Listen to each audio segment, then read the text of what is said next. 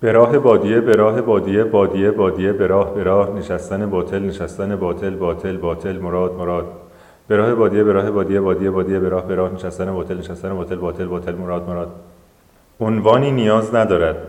کار به اینجا رسیده است. من زیر درختی نشستم، کنار رودی، در یک صبح آفتابی. یک اتفاق معمولی است و توی تاریخ ثبت نخواهد شد، مانند جنگ ها و عهدنامه ها، جایی که انگیزه ها زیر ذره بین قرار می گیرند یا دیکتاتورهای بزرگ اعدام می شوند. و در عین حال این یک واقعیت است که من کنار این رودخانه نشستم و از آنجایی که من اینجا هستم، من باید از یک جایی آمده باشم و قبل از آن می بایست جاهای زیاد دیگری بوده باشم، دقیقاً مانند کشورگشایان قبل از عزیمت. حتی یک لحظه گذرا گذشته بارور خودش را دارد، جمعهش را قبل از شنبهش، اردیبهشتش را قبل از خرداد، و افقهایش همانقدر واقعی اند که دوربین یک ژنرال می تواند زیر نظر بگیرد. این درخت صنوبری است که برای سالها اینجا ریشه دوانده است. این رود راباست، همین دیروز که جاری نشده است. مسیری که از میان بوته ها می گذرد همین دیروز کوبیده نشده است. باد می بایست ابرها را به اینجا می آورد قبل از اینکه بتواند از اینجا دورشان کند. و اگرچه این دور و بر خبری نیست، ولی جهان به این خاطر فقر ظرایف پیدا نمی کند. جهان به اندازه همان زمانی که گونه های مهاجران را اشغال کرده بودند ثابت و پابرجاست. توطئه ها تنها چیزهایی نیستند که در سکوت پیچیده شده اند. شکوه تنها مختص جشن استقلال نیست. سالگردهای انقلاب ها می آیند و می روند، ولی قلوه سنگ هایی که خلیج را در آغوش گرفتند هم همینطور. قالیچه احوال ظریف و فشرده است.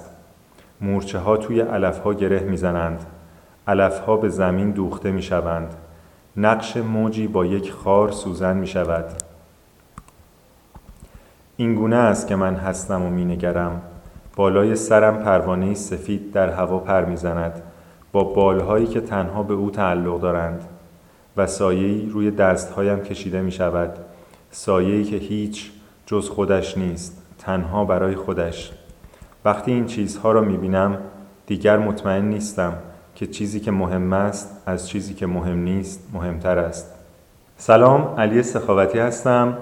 امروز هشتم جون دو هزار و هجده با پادکست به راه بادیه. کار به اینجا رسید که من دو روز پیش این پادکست رو اومدم ضبط بکنم. بعد از سی چل دقیقه حرف زدن متوجه شدم که فقط ده دقیقه اولش ضبط شده، بقیهش متوقف شده بود. به خاطر همین ده دقیقه اول رو سیف کردم و یه ترک جدید شروع کردم و سعی کردم همون حرفایی رو که بیست دقیقه زده بودم و از دست رفته بود دوباره بگم، که البته کار سختی بود. فکر نمی کنم همون حرفا رو زدم. در هر صورت یه سری حرفایی زدم و بعد از اینکه حرفام تموم شد فایل جدید رو روی ده دقیقه اول که سیو کرده بودم ضبط کردم. بنابراین ده دقیقه اول دوباره از بین رفت. و چون در قسمت دوم اشاره هایی به این شعری که الان براتون خوندم کرده بودم، اگر فقط قسمت دوم رو منتشر می‌کردم احتمالاً یه مقدار گیج کننده می‌شد. به خاطر همین نیاز بود که اون ده دقیقه اول رو دوباره به نوعی ضبط کنم که توی این فاصله دو روز یا نمیدونم سه روز گذشت و کلی اتفاق افتاد که نمیدونم الان بگم توی قسمت بعدی بگم، ولی فکر کنم الان باید بگم اصولاً. پس هم میتونم الان پادکست رو دوباره ضبط بکنم، یه سری چیزایی بگم و اون یه ساعتی رو که الان دارم ضبط کردم کلاً بندازمش دور. چی فکر میکنید؟ در هر صورت کار به اینجا رسید که من و نیل پیروز رفتیم یه مقدار چوب خریدیم و یک صندلی توالت و یک سینک پلاستیکی برای اینکه یه فضایی رو بسازیم به عنوان دوش صحرایی، یه توالت صحرایی و یه طرفش هم یه سینک برای ظرف شستن و یه جایی برای قرار دادن ماشین لباسشویی. دیروز تقریباً بیشتر این این ساختمون چوبی رو که این این چیزا توش قرار میگیره ساختیم. یه جای چوبیه که یک متر و شصت ارتفاع داره، دو تا دیوار یا سه تا دیوار با یه دیوار بینش توالت و دوش از همدیگه جدا میشه. این جلوش دری چیزی نیست به خاطر اینکه روبروی روبروش درخت چیزی دیده نمیشه. پشتش هم که در حقیقت رو به این آشپزخونه یا جایی که من زندگی میکنم و ما همه با هم دیگه میشینیم غذا میخوریم و یک کیچنت یا آشپزخونه کوچولو اونجا هست.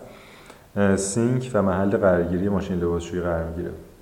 برای توالت ایده نه ایده نهایی این شد که اول میخواستیم یه باکس کمپوست توالت بسازیم با یه سطل که زیرش زیر صندلی قرار میگیره و پر و خالی میشه، ولی نیل نهایتاً با توجه به مشاهداتی که توی روستاهای اطراف اینجا داشت گفتش که کاملا شدنیه که یه چاله بکنیم و با توجه به تعداد آدمایی که ما اینجا هستیم و سایز چاله به اندازه کافی بزرگ خواهد بود که محتویاتش در طول زمان تجزیه بشه و پر نشه و نیازی به خالی کردن و کار اضافه نباشه. بنابراین یه چاله زیر صندلی توالت، صندلی توالت روی باکسی که جلوش بسته شده و بالاش هم بسته است، فقط صندلیه قرار میگیره که کمترین نفوذ حشره و بو و اینجور چیزا داشته باشه.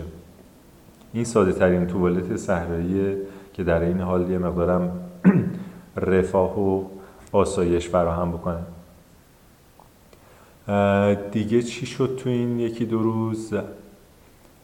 توی این دو سه روز درختای آلو به شکل خیلی سریع مقدار زیادی از آلوهاشون داره زرد یا قرمز میشه. جالب، آلوهایی که قرمز میشه یه مقدار تغییر شکل میده، یه طرفش چروک میشه، خیلی هاشو کرم میزنه. این هم اشکال میوه رس... رسیده است میوه رسیده است. توت توت سیاه درخت توت هم شیرین‌تر شده. امروز و دیروز که توت خوردم به نظر میاد که توتا شیرین‌تر شده.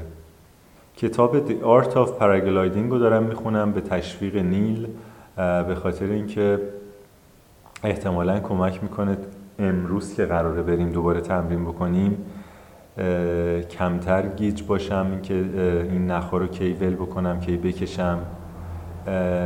یه حالت مبتدی هم که توی این کتاب پیشنهاد کرده قراره با نیل تمرین بکنیم که حالت بر... برعکسه، یعنی رو به بال شما قرار میگیرین، دستاتون به حالت ضربدری قرار میگیره و چون بال رو میبینین هم که کمک بکنین یک بال به شکل یه دیوار در بیاد و حالا یه ذره بیاد بالاتر تا نزدیکای بالا سرتون.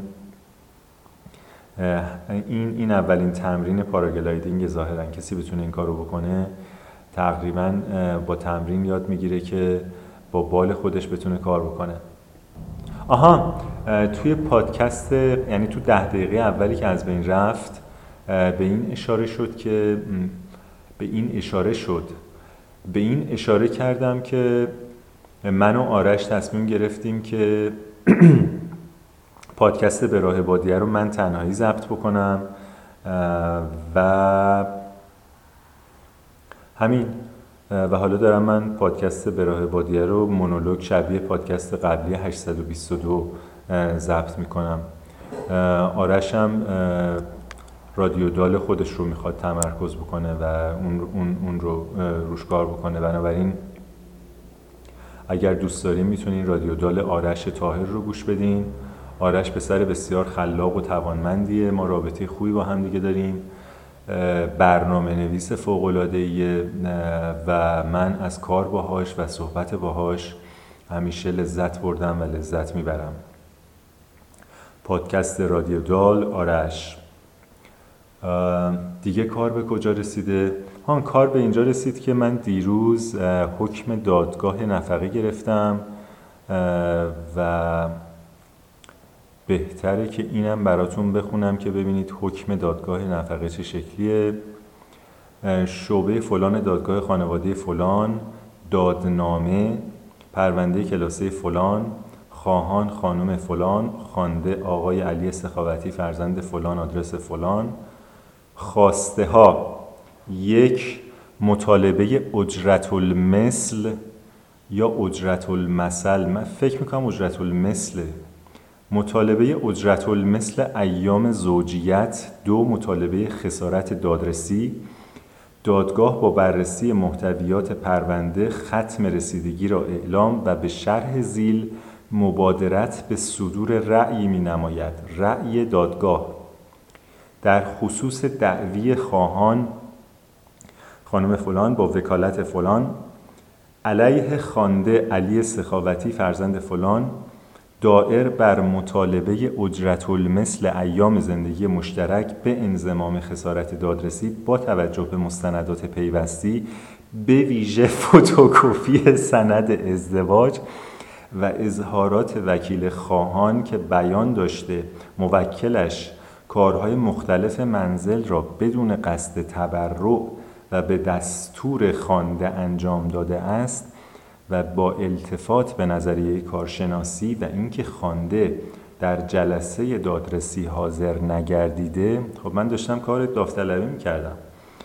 و خواسته خواهان و نظریه کارشناس کارشناسی مورد اعتراض و تکذیب خوانده واقع نگردیده، النهایه النهایه النهایت دادگاه دعوی خواهان را وارد تشخیص و به استناد ماده صد و نود و هشت و پانصد و نوزده قانون آیین دادرسی مدنی و تبصره ماده سیصد و سی و شش قانون مدنی و اصل عدم تبرع خوانده را به پرداخت مبلغ چهل میلیون ریال اجرت المثل ایام زندگی مشترک از دو یازده نود و دو لغایت هجده سه نود و شش و مضافاً به پرداخت مبلغ دو میلیون و شصت هزار ریال بابت هزینه دادرسی و یک میلیون و هفتصد هزار ریال بابت حق و زحمه کارشناسی و سه میلیون ریال حق الوکاله وکیل در حق خواهان محکوم می نماید. رأی صادره حضوری و ظرف مهلت بیست روز پس از ابلاغ قابل تجدید نظر در محاکم تجدید نظر استان است. رئیس شعبه فلان محاکم حقوقی فلان، امضای صادر کننده که نیست، تصویر برابر با اصل است. اوکی، این حکم دادگاه. من یه حساب سرانگشتی که کردم تقریبا شدش روزی برای هزار و دویست اندی روز چهار میلیون تومن میشه تقریبا روزی سه هزار خورده تومن، یعنی کمتر از یه لف، کمتر از نیم نیم یورو در روز، که به نظر میاد خیلی خیلی کمه. یعنی نفقه روزی سه هزار تومن چه هزینه ای رو واقعا میتونه تو مملکت پوشش بده؟ اگر اگر نفقه یه, یه پدیده یا یه امر بین المللی بود، با این ارزانی که در ایران هست در مورد نفقه و بعد از کارشناسی بعد از بعد از کارشناسی به روزی سه هزار و دویست تومان میرسه، من فکر می‌کنم ایران یک مقصد گردشگری نفقه میشد، یعنی یا حداقل کسایی که می‌خواستن طلاق بگیرن می اومدن ایران این کارو میکردن که نفقه کمتری بدن. البته خب مسلمه خانوما اینو نمیخواستن و یه اختلافی پیش می اومد، یعنی اختلاف تضاد منافع به وجود می اومد برای اومدن به ایران برای طلاق یا نیومدن به ایران، مگر اینکه مثلا یه قانونی هم در کنارش بود که اگر کسی، یعنی هر کسی در هر کشوری که ازدواج میکرد شامل حال نفقه قوانین نفقه همون کشور هم میشد. بنابراین اون وقت ایران میشد قطب گردشگری ازدواج جهان. دوباره ممکنه بگین که خب بازم خانوما اعتراض، یعنی حاضر نمیشدن که بیان تو ایران ازدواج بکنن که نفقهشون بنا به نرخ کارشناسی ایران در نظر گرفته بشه. ولی در سنین جوانی خیلی اتفاقا میفته، آدم خام نادون تجربه کمی داره و خیلی دوست داره سریع ازدواج بکنه و شرایط رو میپذیره. به خاطر همین زنه میگه مثلا من این تعداد سکه میخوام برای مهریه، مرد سریع قبول میکنه. مردم میتونه بگه که بریم بریم ایران ازدواج بکنیم، من دوست دارم حتما عروسیمون تو ایران باشه و احتمالاً زنم ممکنه بپذیره، از روی جوانی و خامی، نه به دلیل دیگه. در هر صورت نفقه یه امر بین المللی نیست و به نظر نمیاد که در آینده نزدیک هم این اتفاق بیفته و بنابراین ایران قطب نفقه جهان نخواهد شد. دیگه کار به کجا رسیده؟ آهان توی اون توی اون ده دقیقه‌ای هم که از بین رفت، من فکر میکنم اشاره کردم به این که از جای قبلی که بودم با یه نفری که اونجا زندگی میکرد و میخواست بره صوفیه و قرار شد که من رو سر راه برسونه، حرکت کردیم به اینجا و در و در سر راه پیشنهاد داد که بریم قله چومرنایی که از قله های رشته کوه بال... بالکان رو ببینیم و رفتیم اون بالا، اونجا رو دیدیم که فکر میکنم توی قسمت بعدی در موردش صحبت کنم. به خاطر همین نمیدونم که چه چیزایی الان تو قسمت بعدی هست، خاطرم نیست چه چیزایی نیست و گفتم ممکن از بین بره، اه، اه، یه مقدار داره عجیب غریب میشه. به خاطر همین من همینجا این مقدمه رو قطع میکنم و و یه ساعتی رو که از قسمت بعدی هست به این میچسبونم تا قسمت بعدی. به راه بادیه، به راه بادیه، بادیه بادیه، به راه به راه، نشستن باطل، نشستن باطل، باطل باطل، مراد مراد. به راه بادیه، به راه بادیه، بادیه بادیه، به راه به راه، نشستن باطل، نشستن باطل، باطل باطل، مراد مراد. تقریبا نیم ساعت شایدم بیشتر صحبت کرده بودم که متوجه شدم این نرم افزار اوداسیتی متوقف شده و من دارم برای خودم حرف میزنم و چون اینجا لپتاپم به شارژر متصل نیست، به شارژ به شارژر متصل نیست، برق نیست، صفحه خاموش بود و نمیدیدم. بنابراین باید از جایی که داشتم در مورد اومدن به اینجا و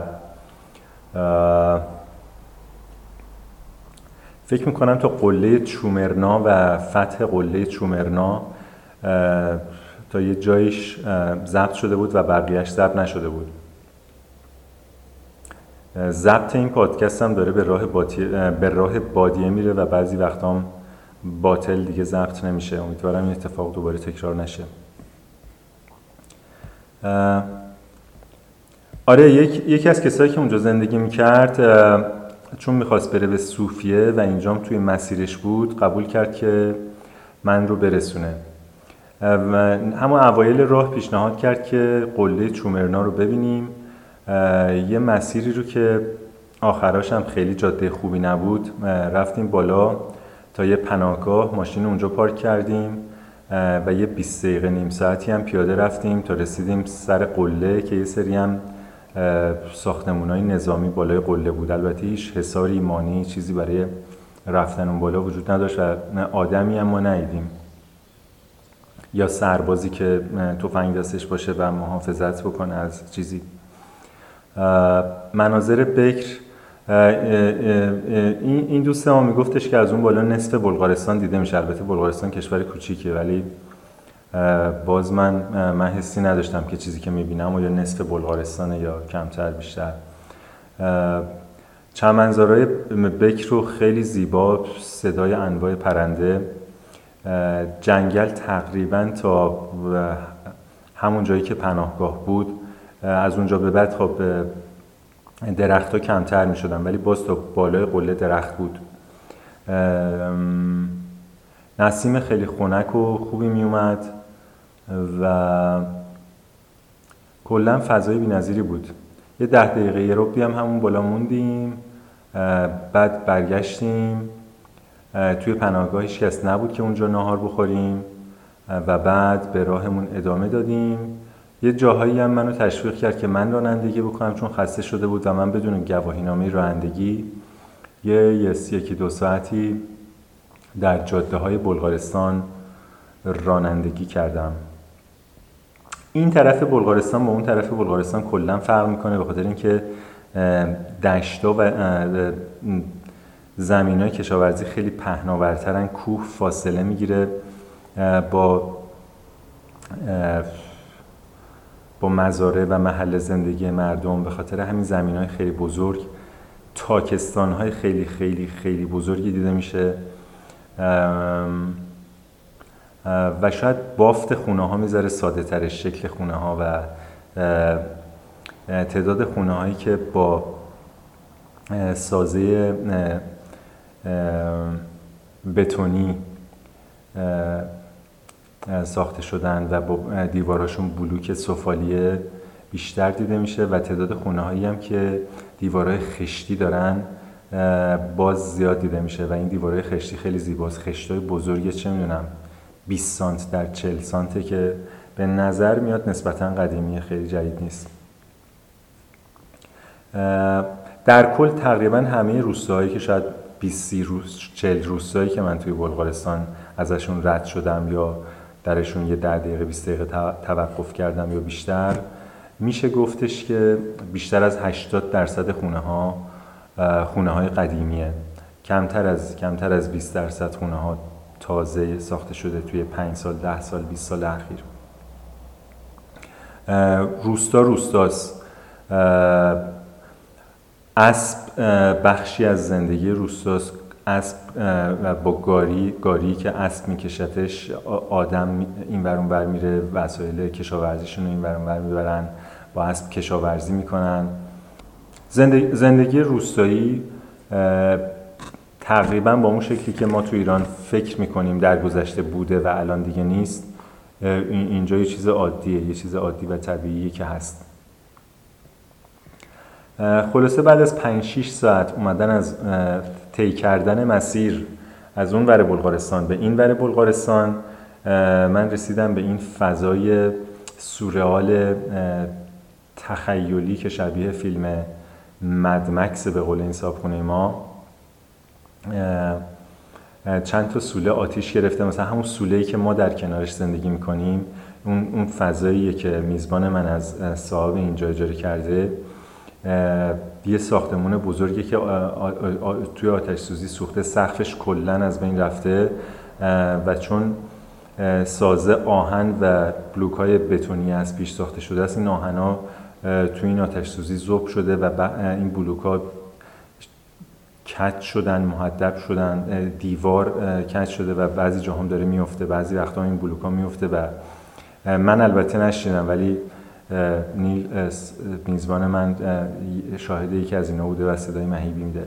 البته جایی که ما زندگی میکنیم به اندازه کافی فاصله داره از اون دیوار که ما آسیبی نبینیم. صاحب اینجا یه اسب داره که آزادانه میچرخه، بعضی وقتا صبح شب از جایی که کنار جایی که ما زندگی میکنیم رد میشه که خود همونم یه حالت سورئالی میده. رد شدن اسب از کنار میزی که ما نشستیم داریم صبحونه یا نهار میخوریم. نیل دو سه تا کارگاه اینجا اجاره کرده علاوه بر جایی که زندگی میکنیم که تقریبا نزدیک جاده است، نزدیک کارگاه پنیرسازی صاحب اینجاست که پانزده سال پیش ظاهراً اینجا رو خریده. یه زن و شوهر بلغارستانی هستن که کارگاه پنیر دارن. یه فضای دیگه هم اون طرف داره که توی یه ساختمون دیگه است که یه نفری اونجا شراب تولید میکنه با انگورایی که همین همین دور و بر تولید میشه، که البته به طور چون فصلیه الان سر... الان دیده نمیشه، الان فقط ظرفای انگورش دیده میشه از بیرون.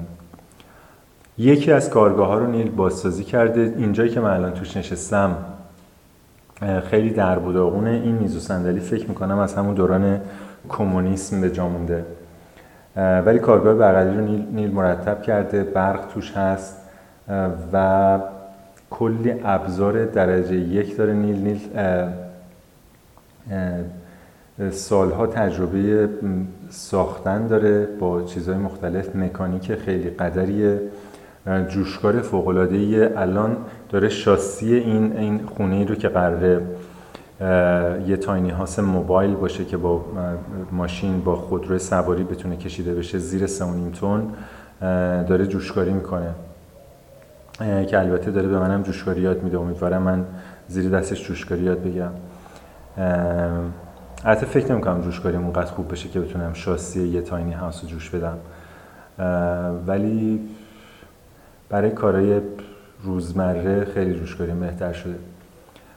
یه سری چیزایی رو به من گفت که واقعا هیچ وقت نشیده بودم، مثلا اینکه سیم جوش باید خشک باشه و اصلا نباید یک ذره هم رطوبت داشته باشه. به خاطر همین خیلی از سیم جوشاش مراقبت میکنه و بعضی وقتا هم اینا رو توی فر میذاره و میپزه یا خشک میکنه توی فر. ایدئالش اینه که یه تاینی هاوسی بسازه کاملا آف د گرید، بتونه هر جایی بره آب رودخونه رو بکشه، تصفیه بکنه و قابل شرب قابل خوردن بکنه، به اندازه کافی انرژی خورشیدی برای مصرف خودش تولید بکنه و چه میدونم یه سری فیچرهای دیگه‌ای که ظاهرا هیچ کاروان از پیش ساخته شده‌ای نداره، به اضافه اینکه کاروان کاروان‌ها یا کاروان‌ها خیلی خیلی خیلی گرون هستن. این چیزی که نیل داره میسازه با با کسری از قیمت اونها میخواد تمام بکنه. از دیگر ویژگی‌های این فضا، درختای میوه خیلی زیادی هست که شاخه‌هاش از شدت باروری به زمین رسیده. دو تا درخت توت سیاه هست که من روزانه ازشون تغذیه میکنم، صبح زور شب، و هر وقت که از جلوشون رد میشم به قدری اینا توت دارن و جالبه که هیچ کم نگاه بهشون نمیکنه، اصلا کسی نیست اینجا که بخواد نگاه بهشون بکنه. و یه تعداد زیادی درخت آلوی قرمز که فعلا نرسیده ولی میشه گفت به شکل یه چیزی رسیده تر از گوجه سبز اونم هست، و درخت گلابی وحشی که البته اونا واقعا کال هست و من نتونستم بخورمشون. فکر میکنم شاید یه ما دو ماه دیگه میرسن، خیلی مونده که برسن. به خاطر همین یه مقدار حس, حس گردآورنده بودن دارم یا گدرر. از هانتینگ خبری نیست، من پیشنهاد دادم که مقدار پرنده شکار کنیم اونجا، ولی نیل و زنش مخالف شکار کردن پرندن، ولی اون قسمت گردآورندگیش هست. من فکر میکنم کلی چیز دیگه هم مثل گیاهای قابل خوردن این دور و بر باشه که من نمیشناسمشون. فعلا از توت سیاه و گوجه سبز یا آلوی نرسیده دارم تغذیه میکنم. فکر میکنم بیشتر چیزایی که از فضای زندگی گفتم داشتم با خودم صحبت میکردم و ضبط نشد. آره ضبط نشد، بهتره که دوباره بگم. یه جایی رو نیل, نیل اولین تجربهش با دا... کار داوطلبیه، بنابراین من اولین داوطلبی هستم که جایی رو که نیل برای داوطلبیش ساخته افتتاح میکنم. یه اتاقی دو متر در سه متر که فکر میکنم دو متری هم از زمین ارتفاع داره، که زیر اتاق یه فضایی برای نشستن، یه میز و دو تا نیمکته و یه آشپزخونه کوچیک یا کیچنت یا کابینت که یه یخچال کوچیک داره، چند تا قفسه که دیروز یا پریروز یه مقدار به قفسه‌هاش اضافه کردیم، یه دستگاه قهوه ساز، یه دستگاه نونپز، برد میکر برقی، که همه اینا با چهار تا صفحه خورشیدی که روی سقف سقف اتاق من هست کار میکنه،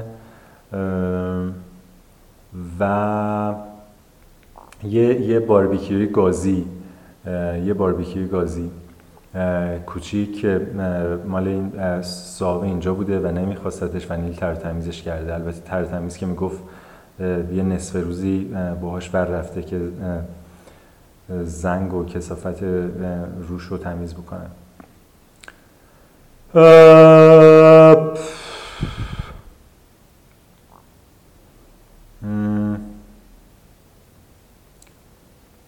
به همه اینا نیل میگه آف د گرید، که به نظر منم به اندازه کافی واجد شرایط آف د گرید بودن هست. ما آب لوله کشی نداریم، بعد از چشم آب بیاریم که یه روستایی ده ده پونزده دقیقه با اینجا فاصله داره و, و همین که شما آب لوله کشی نداشته باشی به نظر من به اندازه کافی آف د گرید هست. نیازی نیست که کلن بری وسط یه جنگل و صد درصد از بقیه آدم ها بی نیاز بشی یا سلف سافیشنت بشی. نیل و زنش که سالهاست اینجوری زندگی میکنن دوست دارن لاکچری و رفاه رو، ولی پوینتشون و ایدهشون برای اینکه آف د گرید باشه اینه که وصل به سیستم نباشن، برده سیستم کپیتالیستی نباشن، نمیخوان رفاه رو از خودشون دور بکنن. دلیلی هم که نیل داره این خونه عجیب غریب رو میسازه با این میزان از بلند پروازی اینه که میخواد ماکسیموم رفاه رو داشته باشه ولی در این حال برده سیستم و وابسته به سیستم نباشه. یکی از مزایایی که تاینی هاوس موبایل داره تقریبا همه جای دنیا، ایران احتمالاً قانونی برای این ما نداریم، فکر نمی‌کنم اصلا یه خونه رو بشه موبایل پشت یه ماشین کشید، احتمالاً غیرقانونی باشه، پلیس جلوی آدم بگیره، نمیدونم. ولی چیز جالبیه اگه کسی بخواد تحقیق بکنه در موردش، حداقل بره از اداره پلیس بپرسه. همه جای دنیا شما مجوز برای ساخت همچین خونه نیاز نداری، مالیات بابتش نمیدی، تکس پراپرتی مالیات ملک بابتش نمیدی، یه زمینی پیدا میکنی با صاحب زمین یا میخری یا اجاره میکنی یا توافق میکنی و این رو میری توی اون زمین میذاری و بعد یه ما دو مستمام میکشیش میبری میذاری یه جا دیگه. نیازی نداری که از برق شهر یا از گرید، از سیستم برق عمومی برق بگیری و نیازی نداری که از لوله کشی عمومی آب بگیری. اینترنت فور جی و موبایل هم که تقریبا همه جا هست دیگه، اینترنتی که اینجا هست به اندازه کافی هستش که با اسکایپ با دو نفر صحبت بکنی و یوتیوب ویدیو خیلی نمیشه دید به خاطر اینکه حجمش ظاهرا محدوده، ولی اینکه ایمیلتو چک بکنی، به چهار تا پیام جواب بدی، چهار تا هاو تو روی اینترنت پیدا بکنی، در این حد کفاف میده. بنابراین وسایل مورد نیاز برای یه زندگی نسبتاً مینیمالیستی ولی در این حال با رفاه رو نیل داره. نیل سالیان ساله که سفر کرده، معلم کایت سرفینگه که یه یه اسکول یه مدرسه کایت سرفینگ در ساحلی توی ترکیه داره که تابستونا اونو برگزار میکنه. منتها این این تابستون به خاطر اینکه خانومش بارداره و یکی دو ماه دیگه بچه‌شون به دنیا میاد، مدرسه امسال تعطیله. یه کار دیگه که البته جالبه برام که زن نیلم کاملا مثل خودش فکر میکنه و مصممه که بچه‌ش هم توی همچین محیطی بزرگ بکنه، بدون فرستادن به مدرسه میخوان هوم اسکولش بکنن، خودشون به بچه چیزایی لازم رو یاد بدن. جالب میشه که توی شش هفت سال آینده رشد و نمو و یادگیری و تجربه بچه نیل و زنش رو دنبال بکنیم که فکر بکنم این کار رو بکنم. من به اندازه کافی کنجکاو کنجکاو هستم توی این زمینه.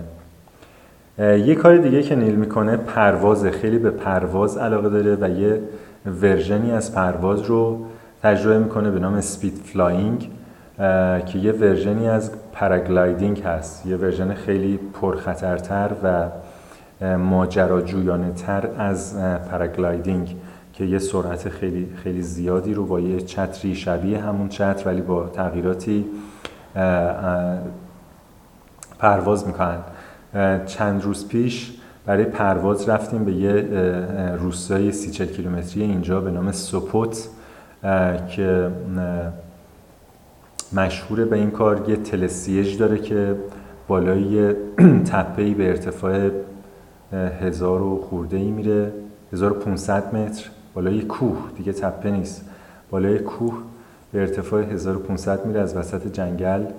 ارتفاع بیسش هم ارتفاع کوه پایش هم فکر میکنم ششصد متر بود، یعنی نهصد متر ارتفاع رو اینا پرواز میکنن. هوا خوب نبود به خاطر اینکه خیلی جون کسی که پرواز میکنه وابسته به هوا، شرایط جوی اون بالا و باد و سرعت باد و ابرهای اون بالا و خیلی چیزا هست که اینا در نظر میگیرن، از روی تجربه خودشون، اطلاعاتی که از اینترنت میگیرن، صحبتی که با همدیگه میکنن اساتید اون پایین. بعد یکی دو ساعت یه نفر با پر... یا دو نفر با پراگلایدینگ پریدن، بارون گرفت، صبر کردن که بارون قطع شد، بعد بارون هوا خوب شد. سه نفر که نیل و دو تا دوستاش بودن دو بار اسپید فلاینگ کردن که ما وایساده بودیم اون پایین و هیچ چیز دیده نمی‌شد و در یک ثانیه زز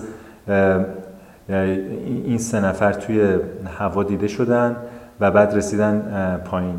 یه یه تفاوتی هم که اسپید فلاینگ با پراگلایدینگ پراگلایدینگ داره اینه که اینا میتونن پراکسیمیتی فلاینگ کنن، یعنی با یه فاصله کمی از زمین به موازات سطح زمین یه مسافت زیادی رو طی بکنن. ظاهرا پاراگلایدینگ این, این امکان رو نمیده. اونجا با یه پیرمردی، پیرمردم نبود، شصت و هشت سالش بود، انگلیسی، و من رو یاد ارنست همینگوی میانداخت با ریش سفید بلند و یه انرژی خیلی مثبت و یه لبخند آروم و چشمان سبزی که میدرخشید. اون اون پاراگلایدینگ میکرد و شرایط رو اون روز برای خودش مناسب ندید که بپره. به خاطر همین یکی دو ساعتی باهاش نشستیم و گپ زدیم و خیلی الهام الهام داد به من که پاراگلایدینگ بکنم. به خاطر همین دیروز که تولدم بود، نیل به عنوان کادوی تولد اولین درس پاراگلایدینگ رو روی یه تپه‌ای نزدیک اینجا که به نظر خودش من اولین کسی بودم که اونجا با پاراگلایدینگ درس گرفتم، من اونجا برد و با چتر یا بال، بال بهش میگن، وینگ، با بال پاراگلایدینگ من یه هفت هشت باری اونجا امتحان کردم که هر هفت هشت بارش منجر به شکست زود هنگام شد که نیل میگه طبیعیه. خیلی خیلی خیلی کار سختیه به خاطر اینکه مثل اوایل رانندگی میمونه، شما باید هفت هشت ده تا چیزو همزمان رعایت بکنی، نگاهت به بال باشه که در چه جهتیه، باد به کدوم سمت میبرتش، کدومی که از اون نخایی رو که به دستت هست دوتاش ترمزه و دوتاش ای اون ای و کی رها بکنی، کی بکشی، کی ترمز بکنی، کی جهت تو تغییر بدی و در جهت باد بدوی. در این حال همه اینا با یه ترس ناخودآگاه پس زمینی که خب اگر یک درصد من بلند شدم و پرواز کردم خب قدم بعدی چیه، و اگه من برم صد کیلومتر صد متر اون طرفتر توی درخت، روی درخت فرود بیام یا با یه شیئی برخورد کنم یا برم وسط یه دریاچه خیلی زیبا بود اونجا، یه کیلومتر اون طرفتر اگه برم وسط اون دریاچه غرق بشم چیه. همه اینا و بعد هر باری که این این بال میرفت رو هوا و من میدویدم و ده متر اون طرفتر بال میومد پایین، دوباره بعد این این رشته ها رو، این رشته نخا رو مرتب جمع میکردی، بالو میذاشتی پشت کولت، پشت پشتت رو کولت، میرفتی بیست متر بالاتر رو تپه، دوباره این رو پهن میکردی، این رشته ها، این نخا، این سیما، هرچی دوباره بررسی میکردی، ترمز رو میگرفتی. خیلی تجربه مشقتباری بود ولی یه چیزایی یاد گرفتم. نیل معتقده که دفعه بعدی من پرواز خواهم کرد روی اون تپه. معلم بی‌نظیره، من واقعا نمیدونم این صبر و حوصله رو از کجا داره. ریویوهاش رو روی تریپ ادوایزر به من نشون داد. خیلی مدرسه گرونی داره، برای یه هفته آموزش کایت سرفینگ چهارصد پوند که احتمالا میشه نزدیک پانصد ششصد یورو میگیره، ولی خب فقط کسایی رو قبول میکنه که خیلی مصمم هستن کایت سرفینگ رو یاد بگیرن و میگه که توی یه هفته کسی که این این دوره رو باهاش میگذرونه حسابی کایت سرفینگ رو یاد میگیره، به خاطر اینکه از صبح تا شب اینا این زن و شوهر وقت میذارن و هر چیزی که لازمه رو بهش یاد میدن، برای پول این کارو نمیکنه کاملا. تو این یه هفته‌ای که من اینجا بودم کاملا مشخصه که اینا برای پول کاری رو انجام نمیدن. زن نیل برنامه نویس وردپرس برای شرکتی کار میکنه از توی کاروانشون، صبح تا شب، یعنی از صبح که شروع میکنه تا عصر با تلفن با مشتریا چک میکنه و پشت کامپیوتر کد میزنه. و خود نیلم که فکر میکنم تجربه و دانشش رو نمیشه توی هفت هشت ده بیست برنامه پادکست گفت، سالها مکانیک بوده، خونه ساخته، چیزهای مختلف ساخته، جوشکاری پلاستیک میکنه، جوشکاری و چیزهای دیگه میکنه، نجار درجه یک، با همه جور ابزاری کار میکنه، اطلاعات فنی در مورد ساخت، مکانیک، دیتیل، یه تاینی هاوس داره. یه چیز عجیب غریبه، من نمیدونم این, این چجوری این اطلاعات رو پیدا کرده. کایت سرفینگ میکنه، اسکی میکنه. خانومش میگه سریع ترین اسنوبوردینگ توی بلغارستان رو داره، اسنوبوردینگ میکنن. نمیدونم دیگه چه کار دیگه دستشون برمیاد، خیلی چیز عجیب غریبی هم برای من.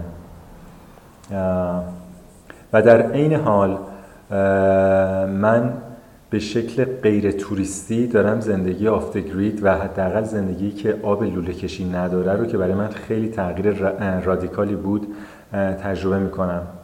نگاهم به تمیزی و تمیز نبودن تا حدود زیادی داره تغییر میکنه.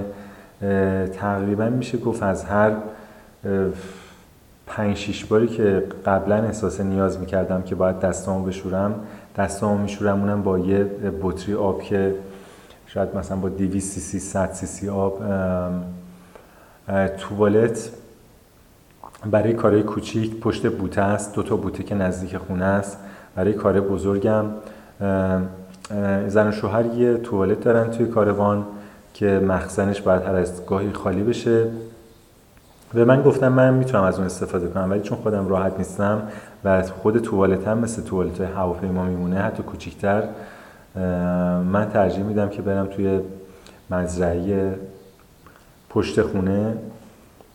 اوایل بیل با خودم میبردم که مدفون بکنم کارمو، ولی نیل گفت که بیلم نیاز نیست و میتونی بچرخی توی مزرعه و کار من ساده تر شد. البته قراره که یه کامپوست توالت بسازیم و دوشمون رو بهتر بکنیم.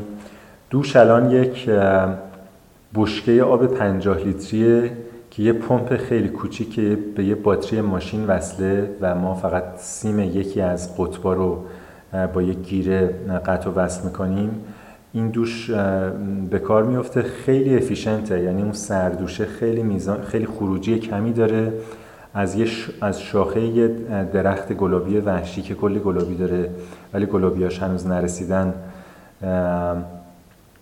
آویزونه. گهگداری هم نیل ماشینش رو جلوی درخت پارک میکنه که یه مقدار پرایوسی بده. بعضی وقتا پارک نمیکنه، بعضی وقتا این آب سرده، بعضی وقتا گرمتره، بستگی داره. مثلا دیروز که رفتیم آب آوردیم از چشمه حسابی سرد بود، ولی من من دوش گرفتم، من دوست دارم آب سردو، ولی نیل دوست نداره. صبر کرد تا آب گرمتر بشه روزهای آینده. فکر میکنم در مورد درختای اینجا داشتم صحبت میکردم و گدرینگ من یا گردآورندگیم و خوردن میوه, میوه از شاخه‌های درخت که ضبط نشده بود توی قسمت قبل، توی فایل قبلی. دو تا درخت توت خ... سیاه خیلی خیلی خیلی پربار اینجا هست که من خودم رو خفه میکنم، به قدری توت میخورم که میشه گفت بنزه یه وعده غذایی توت میخورم. و ما قبل و ما بعدش هم چون در مسیر کلی درخت آلو هست، آلوهای نر... نرسیده که میشه گفت مثل گوجه سبز آخر فصل خودمون هست، از اونا تغذیه میکنم و هیچ مشکلی هم ندارم، یعنی اسهال و دلدرد و سردی و اینایی در کار نیست، بنابراین نگران مزاج من نیازی نیست که بشید. اگر واقعا چیزی هم برای شکار اینجا بود میشد گفت که ما زندگیمون علاوه بر آف د گرید بودن یه مقدارم از حال و هوای هانتینگ اند گدرینگ داشت، ولی نیل و زنش موافق نیستن که یه مقدار از پرنده های اینجا شکار بکنیم. کلی پرنده هست، من فکر نمی کنم روزی دو سه تا پرنده شکار کردن آسیبی به محیط زیست یا جمعیت پرنده ها وارد بکنه، ولی خب از لحاظ عاطفی اونا دوست ندارن این کارو بکنیم. به خاطر همین نیل پیشنهاد داد که یه دویست تا مرغ بیاریم، بنابراین توی همین یکی دو روز آینده ممکنه که مرغ داشته باشیم. یه اسب دارن صاحبان اینجا، نه, نه،, نه میزبان من، صاحبان اینجا که نیل اینجا رو ازشون اجاره کرده، لامبی اسمش، یه اسب نر خیلی خوش خوش رنگی و جذابه که میچرخه برای خودش، خیلی خوشحاله. از من فکر کنم بنزی ده تا اسب اینجا، شاید بنزی پنج تا اسب اینجا علف داره، زمین داره و این, این یه دونه اسب حسابی برای خودش میچرخه و خیلی هم صحنه سوریالیه. این این اسب از کنار جایی که ما نشستیم و زندگی میکنیم روزی دو سه بار رد میشه. یه سگ فکر میکنم لابرادور خیلی خیلی جذاب و باحال دارن این زن شوهر. دو سه تا سگ هم صاحب اینجا داره که بعضی وقتا میان نزدیک جایی که ما هستیم و یه صحنه را میفته بین این چند تا سگ. ولی از همه مهمتر چیزی که این فضا رو خاص میکنه این ساختمونای دوران کمونیستیه که خیلیاش سقفاش ریخته، آتیش گرفته، چند تا دیوار ازش به جا مونده. به خصوص اون کارخونه‌ای که در مجاورت محل زندگی ماست، کارخونه قوطی حلبی سازی بوده.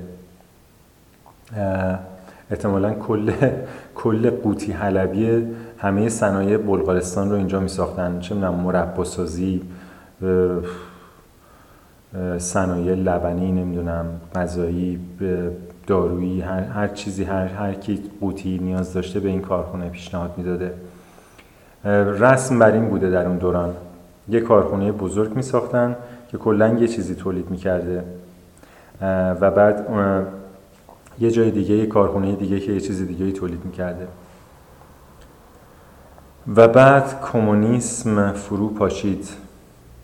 به راه بادیه، به راه بادیه، به راه به راه نه این نبود. به راه بادیه، به راه بادیه، بادیه بادیه، به راه به راه، نشستن باطل، نشستن باطل، باطل باطل، مراد مراد. خلاصه من به اینجا رسیدم، به این کارخونه دوران کمونیستی و این فضای سورئالیستی، این درختای توت و گلابی وحشی و آلو که شاخه‌هاشون رسیده به زمین، این ساختمونایی که بعضیاشون خراب شده، بعضیاشون در حال خراب شدنه، بعضیاشون که یه ذره بازسازی شده و کارگاه نیله و این کارگاهی خالی نسبتاً خالی که من روی این میز و صندلی نشستم و دارم این پادکست رو ضبط میکنم و کارگاه پنیرسازی که بعضی وقتا حسابی بوی گندی ازش بیرون میاد چون بیرون ظرف و ظروفشون رو میشونن و این آب و کثافت را میفته کف زمین به رسم ممالک شرقی. ولی در عین حال اینجام و از یک جای اومدم و به یک جایی هم خواهم رفت. از کجا اومدم و کجا هستم و گفتم، جایی که بودم رو تا حدودی گفتم تو پادکست قبلی. به کجا خواهم رفت خیلی مرتبطه به این که من الان اینجام، به خاطر اینکه خسته شدن از سرکله زدن با حیوانای بزرگ، یعنی اسب و بز و طویله بوگندوشون و خودشون، به خصوص این اواخر باید بزارم میدوشیدیم آخر روز که دیگه احمقانه ترین کاری بود که واقعا میشد کرد.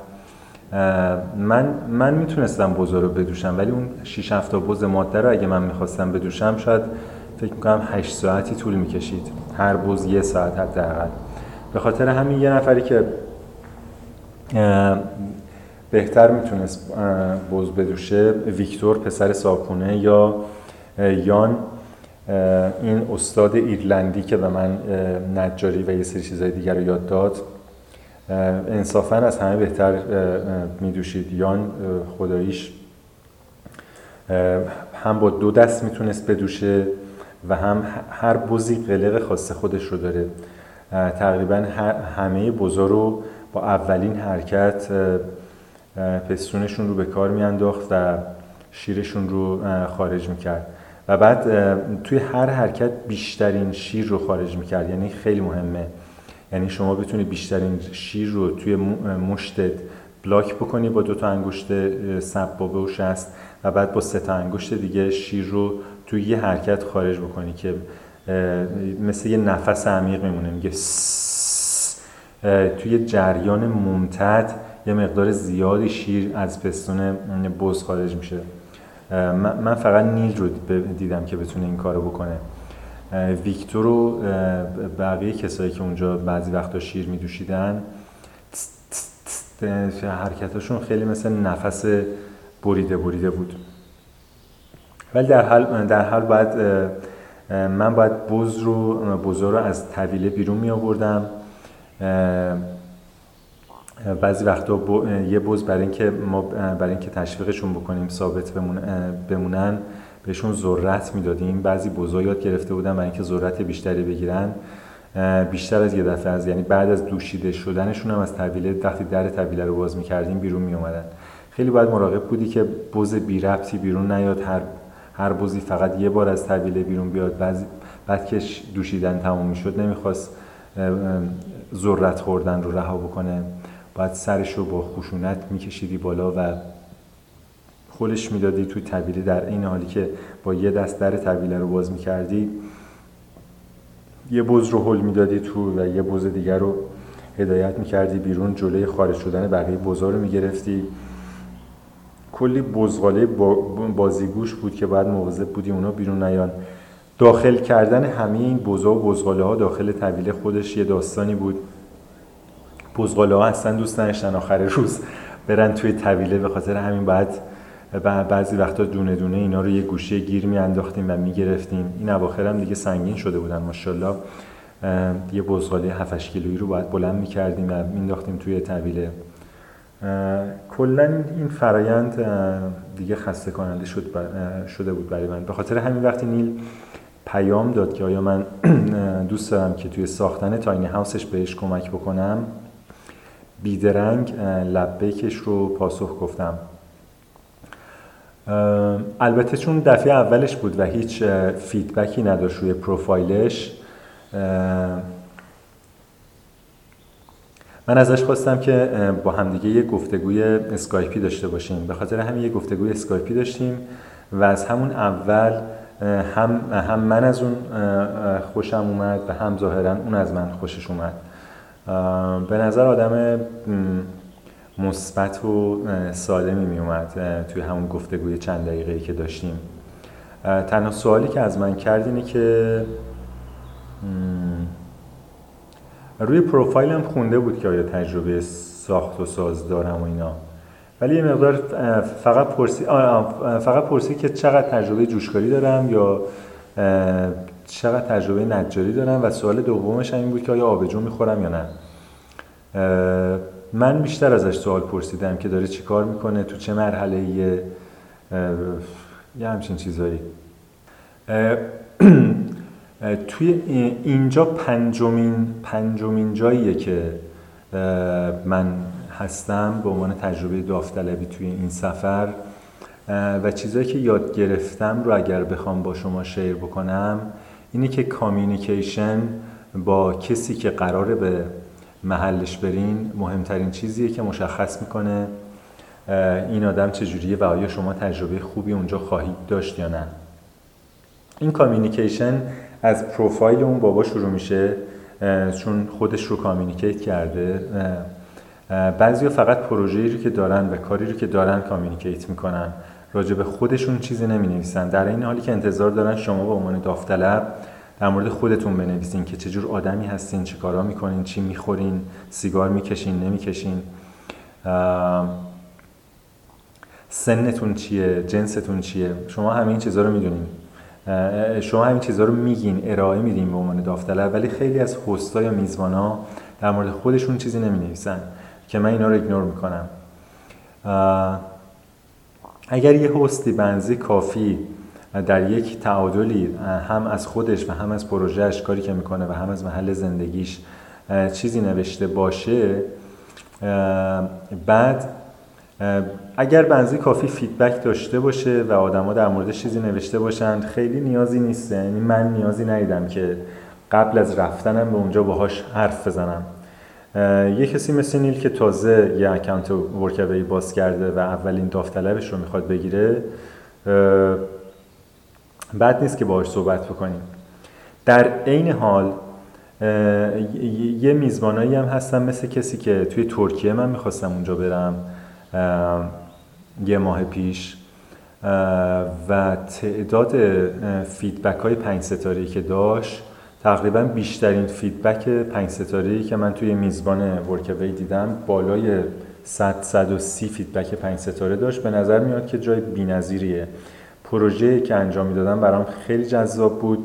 یه کامیونیتی بود که گیاهان دارویی دیم کشت می‌کردن به خاطر مسائل آبی که اونجا دارن، اون منطقه از ترکیه. فکر می‌کردم که خیلی چیزا میتونم اونجا یاد بگیرم که مرتبط با شاید زندگی من در ایران در آینده خواهد بود. به خاطر همین یه پیام خیلی مشتاقانه براشون فرستادم. بعد از هفت ده روز یا دو هفته جواب دادن که اوکی میتونی بیای و یه که مشخص بود کپی پیست از پیام‌های قبلیه. و بعد که و بعد همه سوالایی که من پرسیده بودم رو جواب نداده بودن. دوباره من سوال پرسیدم، آدرس رو فرستادن که آدرس عجیب غریبی بود، باید چند جا اتوبوس عوض می‌کردم، توی چند تا روستا یه چیزهای مختلفی عوض می‌شد تا برسم به اونجا. یه علامت‌های مختلفی رو باید در نظر می‌گرفتم که اونجا رو پیدا بکنم. حالا این به کنار، ازش پرسیده بودم که حداقل یه شماره تلفن ترکیه به من بده که اگر گم شدم بتونم تماس بگیرم، چون من که سیم کارت ترکیه نخواهم داشت اونجا، بتونم به یه نفر بگم، یعنی اینترنت من اونجا نخواهم داشت، بتونم به یه نفر بگم که یه تماسی بگیره با اون بابا. و این ایمیلمو جواب داد، باز دوباره با دو هفته تأخیر. یعنی عملا دو تا ایمیل رد و بدل کردن چهار هفته به طول انجامید با این هست. به خاطر همین مدل کامیونیکیشنشون رو نپسندیدم و حس کردم که به درد من نمیخوره و بیخیال رفتن به اونجا شدم، علی رغم اینکه خیلی دوست داشتم ببینم اونا چیکار میکنن و یه سری چیزی ازشون یاد بگیرم. تا اینکه چند روز بعد نیل پیام داد و کلاً مسیر من عوض شد و به جای رفتن به جنوب اومدم به شمال، البته داخل بلغارستان، هنوز از بلغارستان بیرون نرفتم و احتمالاً مسیرم به جای رفتن به, ش... به جنوب میشه به شمال و احتمالاً به رومانی بعد از بلغارستان.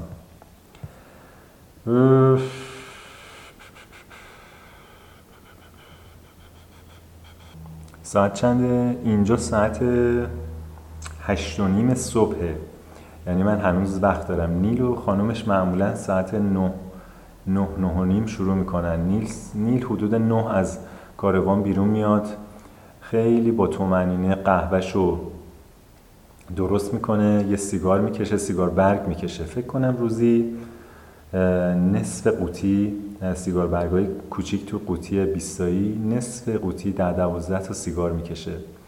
سیگار به مفهوم سیگار برگ خارج از ز... یعنی در زبان انگلیسی سیگار میشه سیگار برگ. اون سیگاری که ما بهش میگیم سیگار، سیگارت بهش میگن.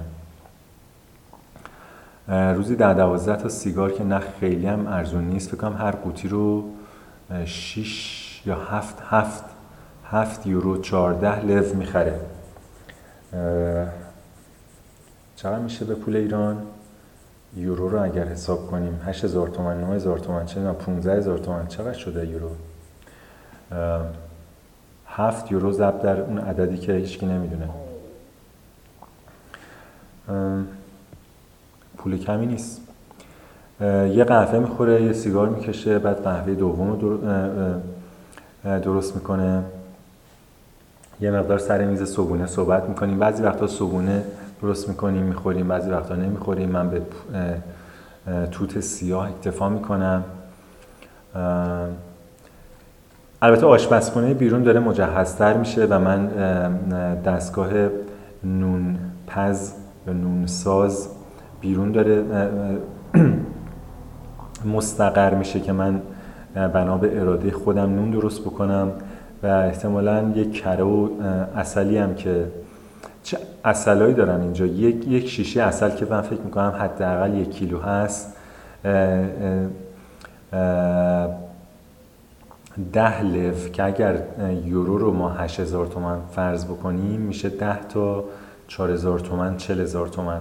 یعنی همون عسلی که توی ایران توی ایران شما باید دویست تا سیصد هزار تومان به عنوان عسل صد درصد طبیعی پول بدین، اینجا چهل هزار تومانه یا پنجاه هزار تومان نمیدونم، همون حدود. ارزون ترم هست بعضی بعضی جاها، اصلا تو بازارهای محلی اگه شما برین شیشه افتله هم یه شیشه عسل رو میتونین پیدا بکنین. و چون اینجا گل و طبیعت بکر به اندازه کافی هست، به وفور دیده میشه کندوهای عسل توی روستا، تو خونه های روستایی، از سه چهار تا کندو بگیر تا جایی که کسایی که کنار خونهشون حالا حرفه‌ای تر با تمرکز بیشتری کار میکنن، یه زمین رو پنجاه تا صد تا کندو گذاشتن. بنابراین عسل زیاده و به وفور دیده میشه.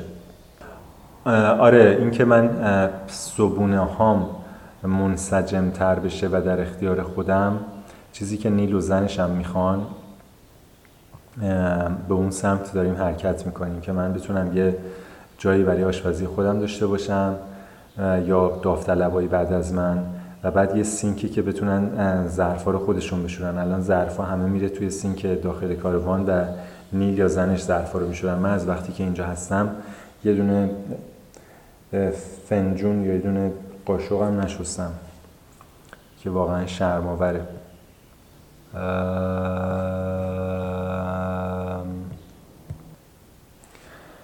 اه...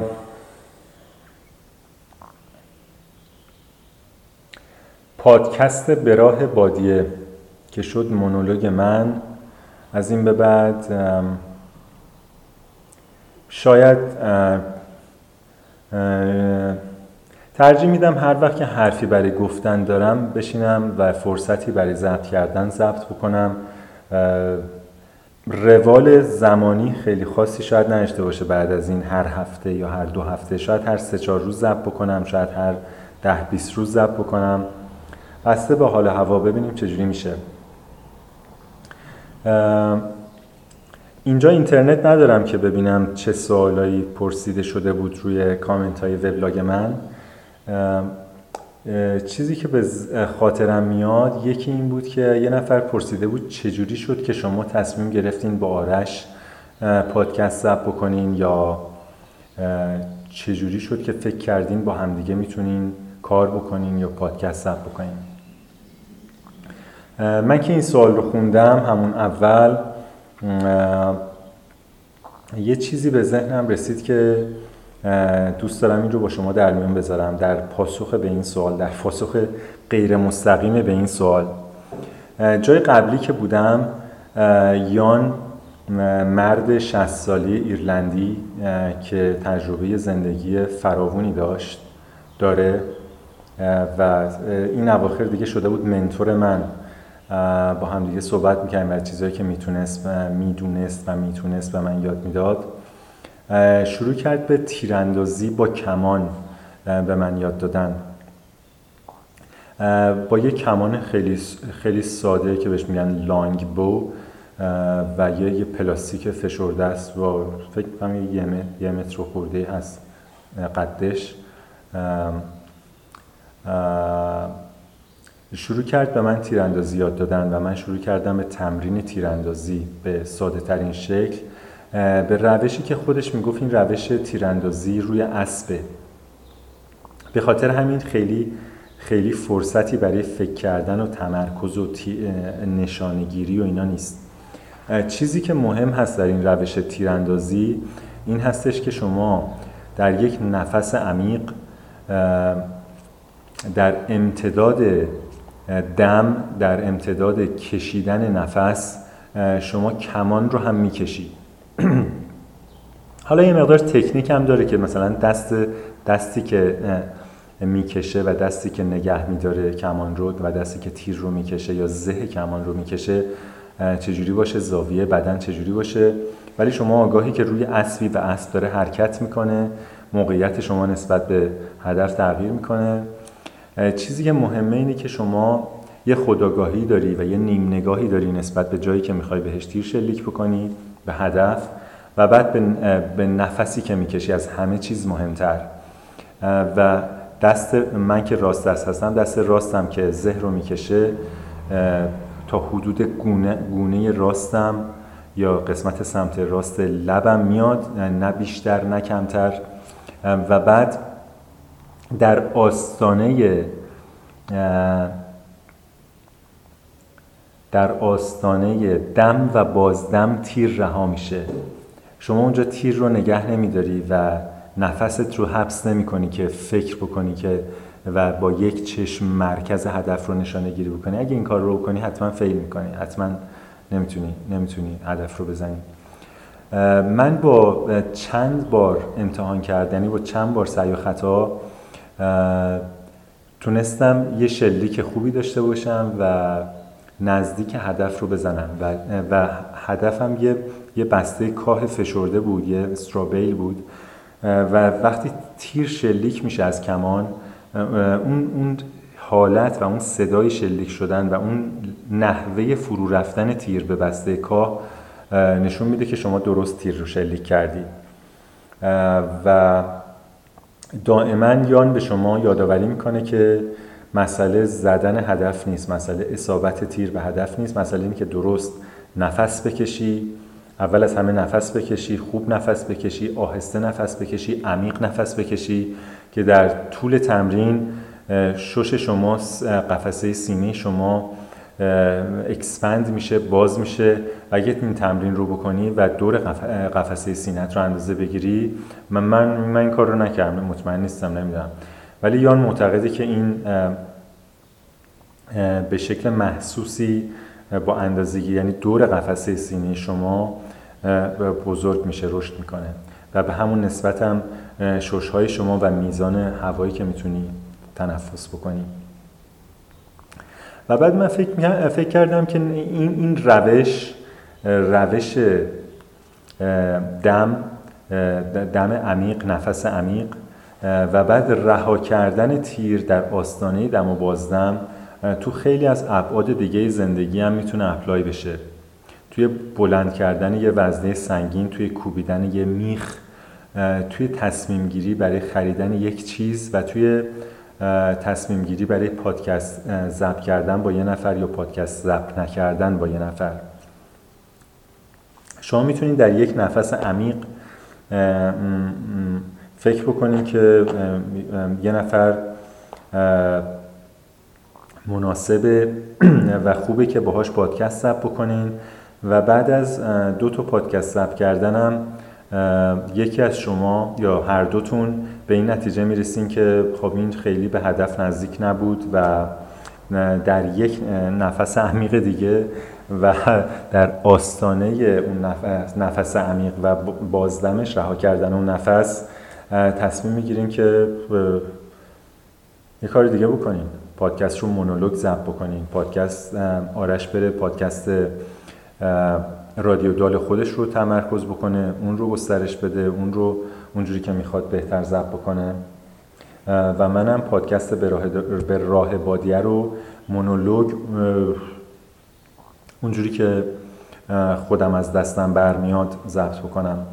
مسلماً دیگه خیلی کیفیت صدا رو من نمیتونم مثل آرش ادیت بکنم نمیتونم موزیک بهش اضافه بکنم.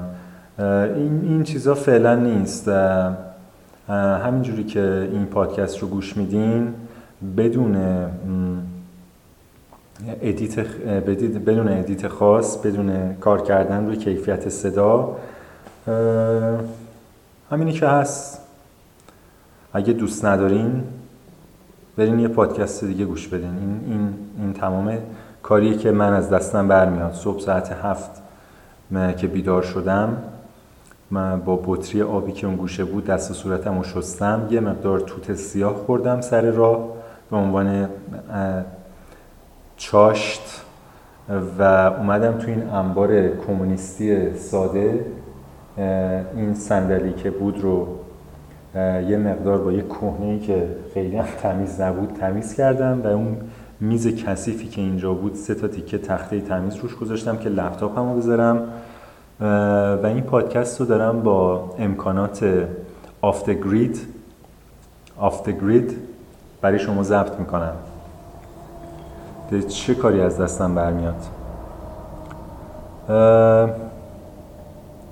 آره اینجوری شد که اینجوری شد که ما فکر کردیم با هم دیگه میتونیم پادکست ضبط کنیم و همینجوری هم شد که فکر کردیم با هم دیگه نمیتونیم پادکست ضبط بکنیم. دیگه چه اتفاقی افتاد؟ ها، اینستاگرام من غیر فعال شد، یعنی مسکوت موند به خاطر اینکه گوشیم که توی سوفیا در اولین روزهای ورود من به بلغارستان یه نفر انداختش زمین و پاشو گذاشت روش، صفحش به شدت آسیب دیده بود و درست حسابی کار نمی کرد. ولی خب تو این دو ماه من موفق شده بودم با افقی عمودی کردن و فشار دادن بعضی از جاهای صفحه حیاتش رو امتداد بدم. دقیقاً روزی که اومدم اینجا دیگه خیلی بازی در می آورد، اعصابم به هم ریخت، یه جایش رو خیلی فشار دادم، کلاً صفحش از کار افتاد. به خاطر همین نمیتونستم عکس بگیرم توی چند روز گذشته و نمیتونستم عکس پست بکنم روی اینستاگرام. به خاطر همین اینستاگرام وی ای جی علی سخاوتی که وی ای جی اولش از وگا باندینگ یا به راه بادیه رفتن میاد غیر فعال موند.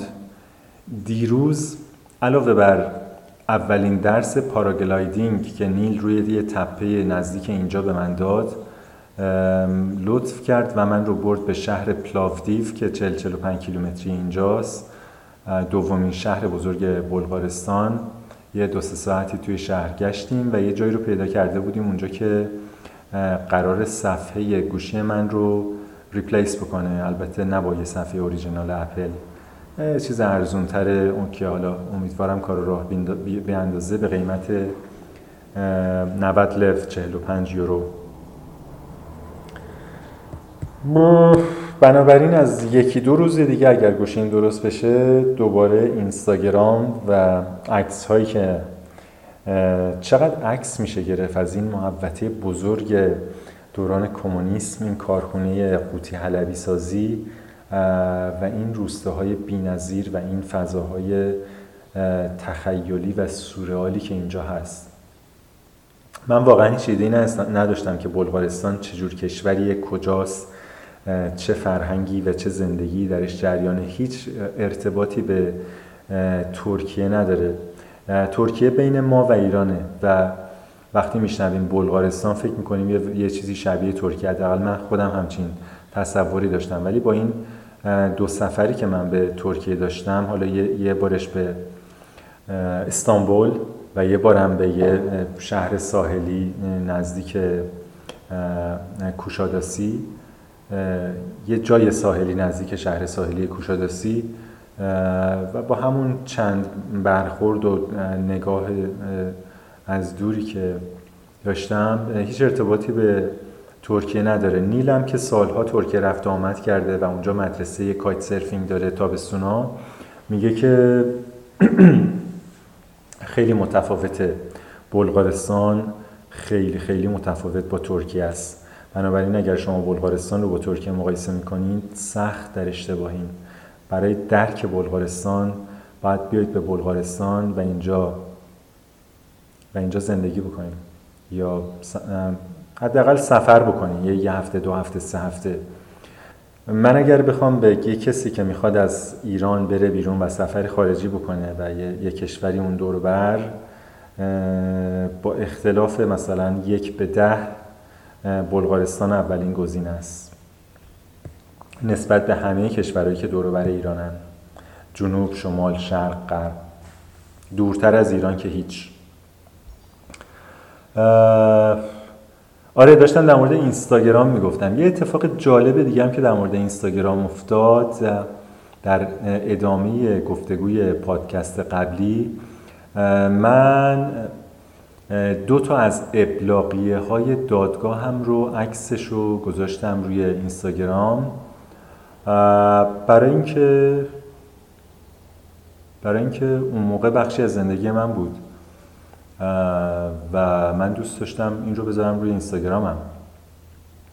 و بعد یک یه دوستی به من پیام داد که شما حکم دادگاهت رو گذاشتی روی اینستاگرام. گفتم نه این حکم دادگاه نیست، من هنوز دادگاهی نرفتم و حکمی صادر نشده، این ابلاغیه دادگاه، این دو تا با هم دیگه خیلی فرق داره. و بعد گفتش که خیلی عجیبه، من ندیده و نشناخته دلم برای خانومتون میسوزه، که البته خب این ایمپلای میکنه که من چقدر آدم بدی هستم یا چقدر آدم هرچی هستم. چجوری من واقعا مبهوت بودم که البته من چیزی نگفتم به اون خانم، گفتم که خب خیلی ممنون این نظر شماست، ولی واقعا چجوری میشه نتیجه گرفت از اینکه من ابلاغیه دادگاه رو بذارم روی اینستاگرام و یک نفر دلش بسوزه برای خانم من. به راه بادیه، به راه بادیه، به راه به راه. نه این نبود، هنوز مانترای به راه بادیه رو من حفظ نیستم، شرم‌آوره واقعا. به راه بادیه، به راه بادیه، بادیه بادیه، به راه به راه، نشستن باطل، نشستن باطل، باطل باطل، مراد مراد. این این مانترای به راه بادیه است. آره چه, چه اشکالی داره چهار نفر ابلاغیه دادگاه نفقه رو ببینن؟ این این میتونه جنبه آموزشی داشته باشه. شما میتونین مثل مثل اینکه مثلا شما عکس یه کمپوست تویلتی رو که ساختین میذارین و کلی همه به به چه چه میکنن، یا عکس عروسیتون رو میذارین، یا عکس تولد بچه‌تون رو میذارین، یا عکس غذایی رو که پختین میذارین، یا عکس درختتون رو که شکوفه یا میوه داده میذارین. اینم اینم یه عکسی که یه بخشی از زندگی من رو نشون میده، همونجوری که بخشای دیگه زندگیمون رو اگر گوشیم درست بشه، مثلا این کمپوست تویلت، اون اتاقکی که توش زندگی میکنم، یا اون فکر میکنم یه عکس از اون رو همون در بدو ورودم موفق شدم قبل از اینکه گوشیم از کار بیفته بزنم روی اینستاگرام. یا چه میدونم اگر برم بیشتر پاراگلایدینگ تمرین بکنم، عکسای پاراگلایدینگمو یا پارا... اسپید فلاینگ نیل رو یا تاینی هاوسی که داریم میسازیم رو. خب اون ابلاغیه دادگاه هم همینه. یا یا کامنت هایی که همسر سابقم روی عکسای اینستاگرامم مینویسه و میگه که من آدم پس فطرت یا ترسویی هستم. خب این نظر اونه، چرا این چیزا باید حذف شه؟ راستش رو بخواین اولین باری که این کامنت رو داد من حذف کردم، فکر کردم که میشه حذف کرد و بعد شروع کرد به کامنت های بیشتری که تو آدم ترسویی هستی و نمیخوای دیگران واقعیت رو بدونن و, و حق داشت. اون لحظه من ترسیده بودم و میخواستم این بخش از واقعیت رو حذف کنم و دیگه حذف نکردم. چند روز پیش یکی دیگه از دوستان پیام داده بود که چرا بلاکش نمی‌کنی و اجازه میدی فضای مجازیت رو مسموم بکنه. نه این این مسموم شدن نیست، این بخشی از واقعیته. چرا چرا ما فقط باید عشق رو نشون بدیم؟ نفرتم یه روی دیگه سکه که عشق بوده. الان الان یه, یه مقداری نفرت وجود داره و این رو چه اشکالی داره که دیگران ببینن، به خصوص دیگرانی که ممکنه ازش چیزی یاد بگیرن، نه دیگرانی که ممکنه فکر کنن زندگی فقط عشقه و عشق هرگز به نفرت تبدیل نخواهد شد. این این اتفاقا میفته تو زندگی، حداقل برای اونایی که دروغ نمیگنن در مورد زندگیشون و رو راستن با خودشون و زندگیشون رو به عنوان یک خط ممتد پاکیزه، پاستوریزه، در همه حال، در همه احوال، در همه فصول، در همه سالها درخشان نشون نمیدم. یک کسی بود در زندگی من، منو خیلی دوست داشت، من خیلی دوستش داشتم، عاشق همدیگه بودیم، عشق در زندگی ما بود، برای همدیگه کارهای مثبت میکردیم. الان این عشق حداقل از سمت اون تبدیل به یه نفرت شدیدی شده و فکر میکنه من آدم پس فطرت، ترسو، آشغال، هر چیز دیگه ای که و این چیزا رو شما میتونید برید روی اینستاگرام هم بخونید. اینا واقعیت زندگی منه.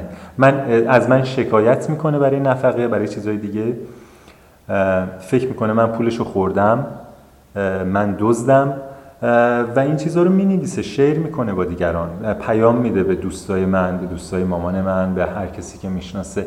اینا بخشی از زندگیه. نه نیازی هست که شما دلتون برای اون بسوزه، نه نیازی هست دلتون برای من بسوزه، دلتون برای خودتون بسوزه. در مورد زندگی خودتون فکر بکنین.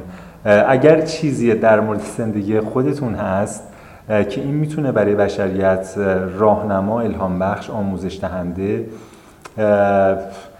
چه میدونم، تأمل برانگیز باشه، اینو شیر بکنیم.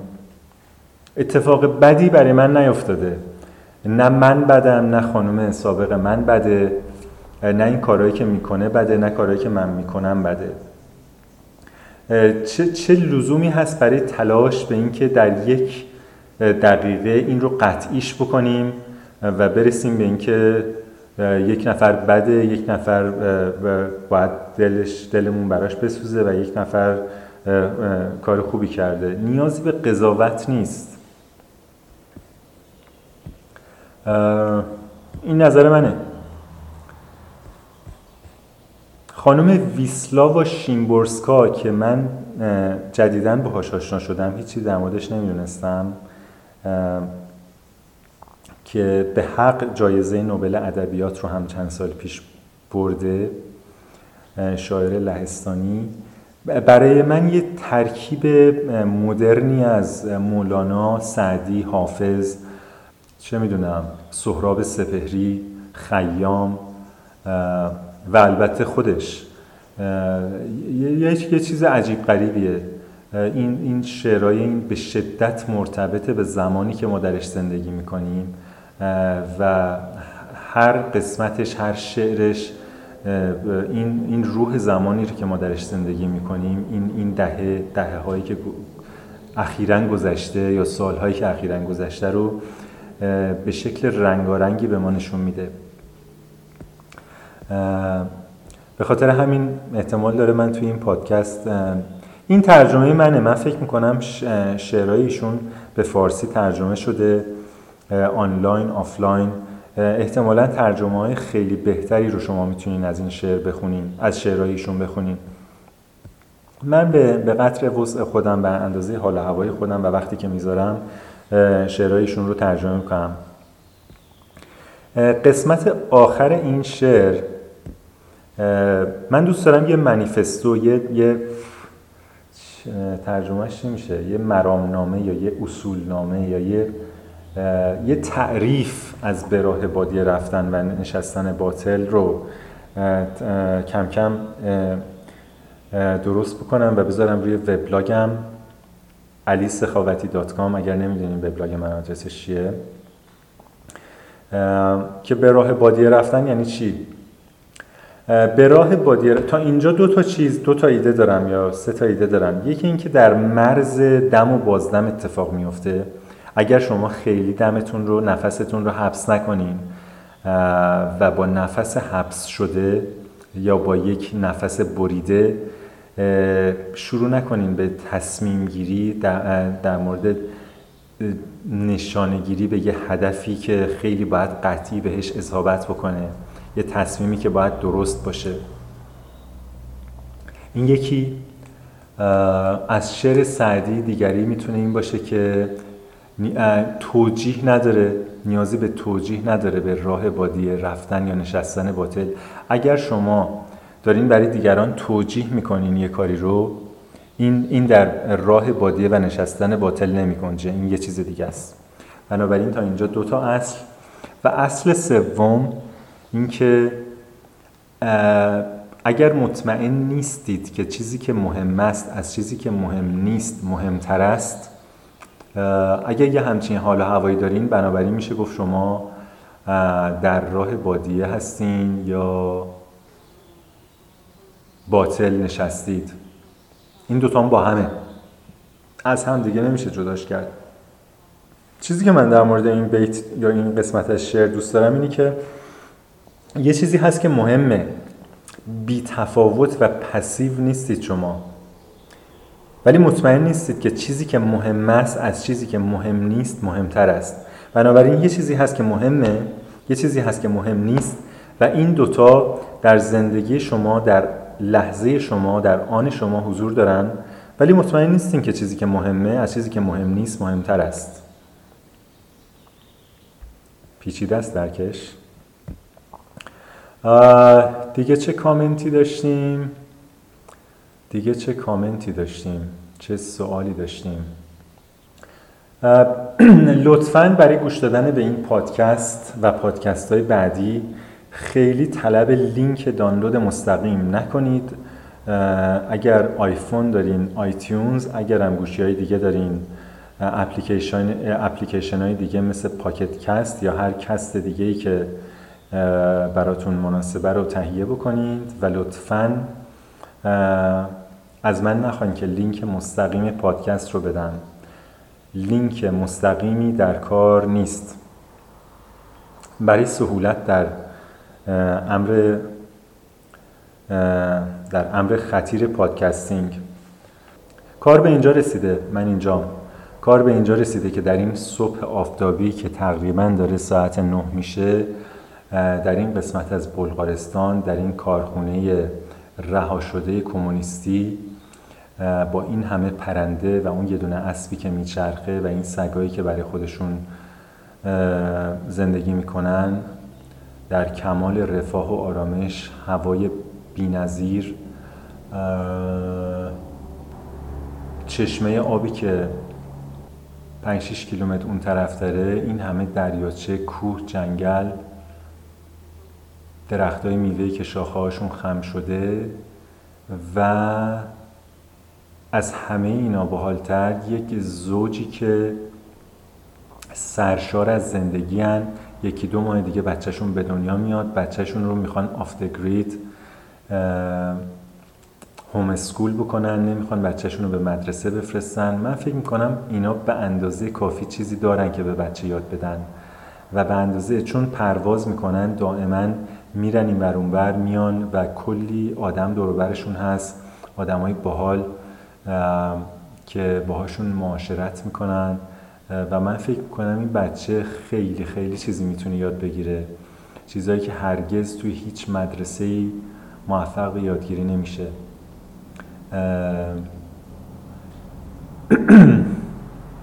مطمئنم که بعد از این که من از اینجا میرم دنبال بکنم که واقعا این بچه چجوری رشد میکنه، چیا یاد میگیره، زندگی چجوری میشه.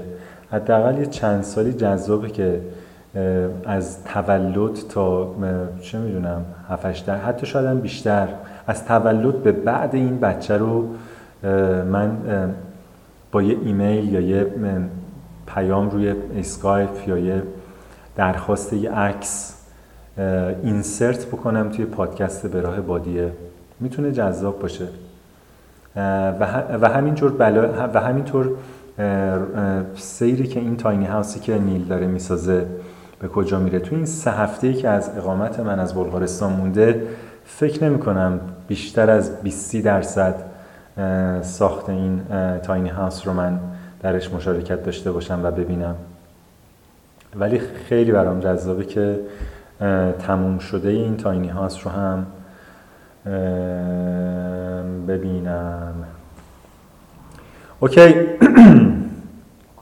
این قسمت پادکست، قسمت سوم پادکست به راه بادیه بود. قسمت اول، قسم اولین قسمت مونولوگ من. لطفاً پسیو نباشید. چیزایی که مهم هست در این پادکست و البته مهمتر نیست از چیزایی که مهم نیست در این پادکست، چیزایی که مهم نیست در این پادکست رو در موردش روی وبلاگ من در قسمت کامنت ها صحبت بکنین.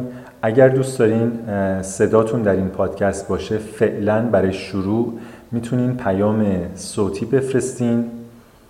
نمیدونم چجوری یه صد... صداتون رو ضبط کنین بفرستین. برای سادگی کار به سلام ات علی سخاوتی دات کام. من فکر کنم این ایمیل رو راحت تر بتونم بگیرم. به سلام ات علی سخاوتی دات کام هر چیزی که میخواین بگین رو ضبط بکنین بفرستین. من این رو یه جایی اتچ میکنم، به اضافه میکنم به فایل پادکست که بقیه هم گوش بدن. حوصله ضبط کردن ندارین، بنویسید روی این این قسمت از مطلب مطلبی که این قسمت از